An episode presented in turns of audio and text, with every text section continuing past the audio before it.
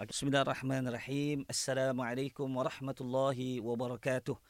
Alhamdulillah, wassalatu wassalamu ala rasulillah Muhammad ibn Abdillah wa ala alihi wa ashabihi ajma'in. Alhamdulillah, kita merafakkan syukur, terima kasih yang tidak terhingga, sudah tentu tidak cukup, kepada Allah Subhanahu wa taala. La tuhsuha, kerana banyak sangat nikmat yang Allah berikan kepada saya, kepada anda, kepada keluarga kita, kepada semuanya makhluk yang tercinta. Begitu banyak nikmat yang Allah berikan kepada kita dan kita tak mampu nak menghitungnya. Subhanallah, sangat sayang kita kepada Allah dengan banyak riwayat hadis dan ayat-ayat Quran yang menggambarkan betapa kasih dan cintanya Allah Subhanahu wa taala sebenarnya kepada kita.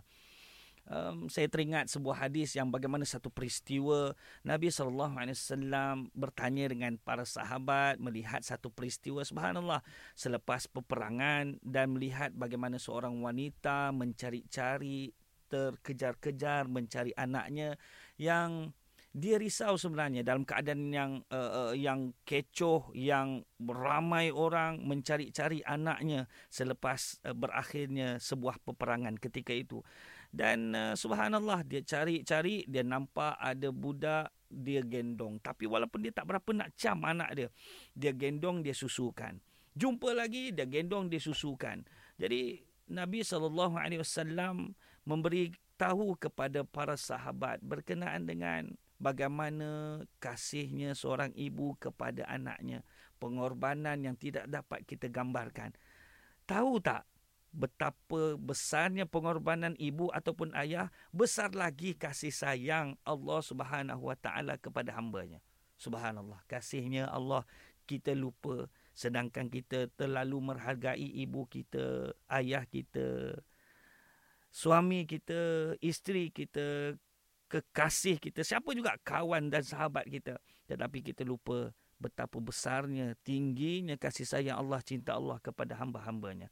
Subhanallah, hadirin rakan-rakan yang dikasihi Allah Subhanahu wa taala. Saya nak berkongsi. Saya ni siapa? Saya Yahya Mahyuddin bin Utoh Sa'id. Ustaz Yahya lah orang panggil. Dan ketika bekerja mula-mula di masjid yang bukan saya beri nama, tetapi dikenali sebagai Masjid Al-Muttaqin Wangsa Melawati.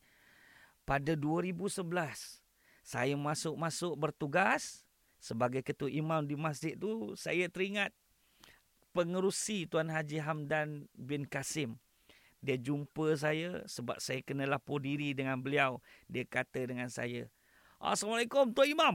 Puh, terkejut saya apabila mana pengerusi ataupun yang susuk tubuh yang saya tak berapa kenal tu memanggil saya Tuan Imam.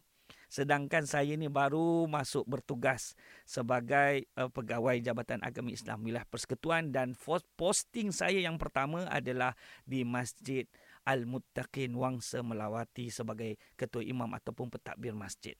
Kerana di wilayah persekutuan sebenarnya, khususnya di Kuala Lumpur, pegawai-pegawai agama, hal ehwal Islam ni ditugaskan di masjid-masjid untuk membantu dan bekerjasama dengan ahli jawatan kuasa karya masjid-masjid yang ada kurang lebih 88 buah masjid di Kuala Lumpur. Subhanallah, saya cuba nak elakkan diri daripada dipanggil imam, tetapi hari pertama saya bertugas, saya telah dipanggil Tok Imam. Bayangkan, masa itu umur saya baru 29.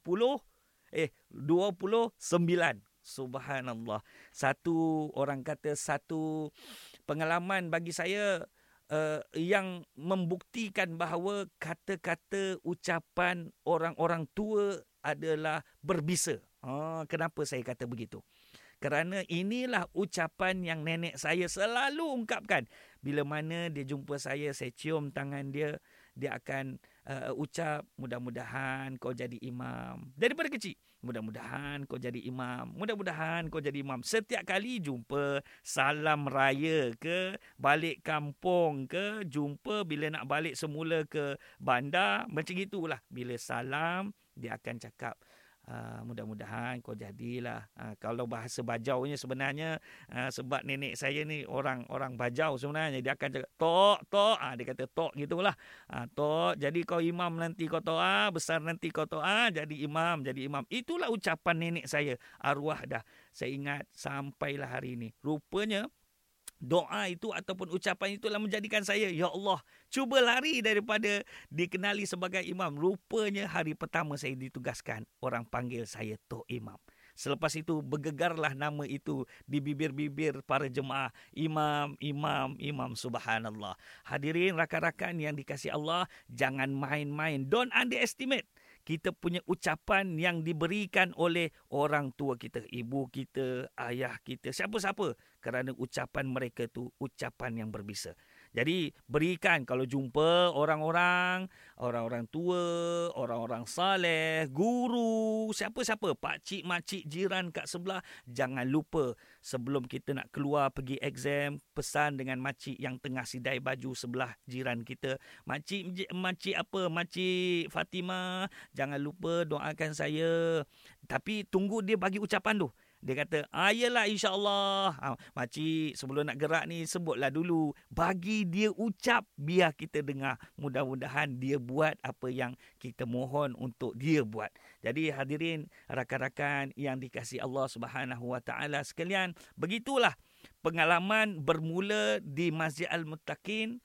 Pengalaman sebagai seorang imam ataupun ketua imam memberikan banyak pengalaman yang begitu luas dan menarik. Bermula dengan bertemu dengan komuniti, bertemu dengan ahli jawatan kuasa masjid yang subhanallah. Saya ingat ketika mana saya mula bertugas di masjid, ada rakan-rakan bertanya dengan saya, engkau ni orang jabatan agama, tapi kenapa kau pilih untuk posting di masjid? Jaga masjid bukannya susah, senang katanya. Pergilah jadi pegawai agama di Puak Kuasa, boleh tangkap orang dekat disko dan sebagainya. Pergilah di bahagian penyelidikan, boleh menyelidiki ataupun membuat kajian ajaran-ajaran sesat. Ataupun pergilah di bahagian dakwah, bahagian mu'alaf, menguruskan jenazah dan sebagainya. Tapi kenapa pilih masjid? Masjid buat apa? Bukannya ada kerja. Subhanallah, pengalaman bermula 2010, 2011 hinggalah 2017. Hinggalah hari ini saya bertukar 3 tahun di Masjid Jami Sultan Abdul Samad, Kuala Lumpur. Pengalaman yang subhanallah 11 tahun, 12 tahun ini membuktikan bahawa masjid bukan satu institusi yang senang ditadbir.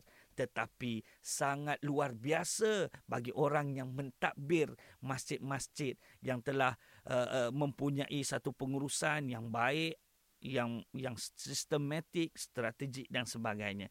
Yang perlu sebenarnya, siapa yang mindset menjaga dan mentadbir masjid, dia rasa masjid ini mudah dan tak perlu buat apa-apa, hanya urus solat dan sebagainya, maka begitulah hala tuju masjid tersebut. Tapi kalau dia merasakan masjid kena menjadi bukan sekadar korporat, tetapi lebih luar biasa, world class organisation, macam gitulah bunyi dia kan. Jadi kita akan jadikan masjid itu menjadi satu luar biasa dan dikenali bukan sahaja di Malaysia, bahkan sebenarnya di mata dunia, seluruh dunia. Jadi rakan-rakan pendengar, nak cerita tentang masjid, sudah tentu Ramadan adalah satu aktiviti ataupun program yang cukup luar biasa bagi setiap masjid di Malaysia ataupun di dunia. Untuk apa? Untuk melayani dan menyantuni Ramadan, bulan yang penuh dengan keberkatan.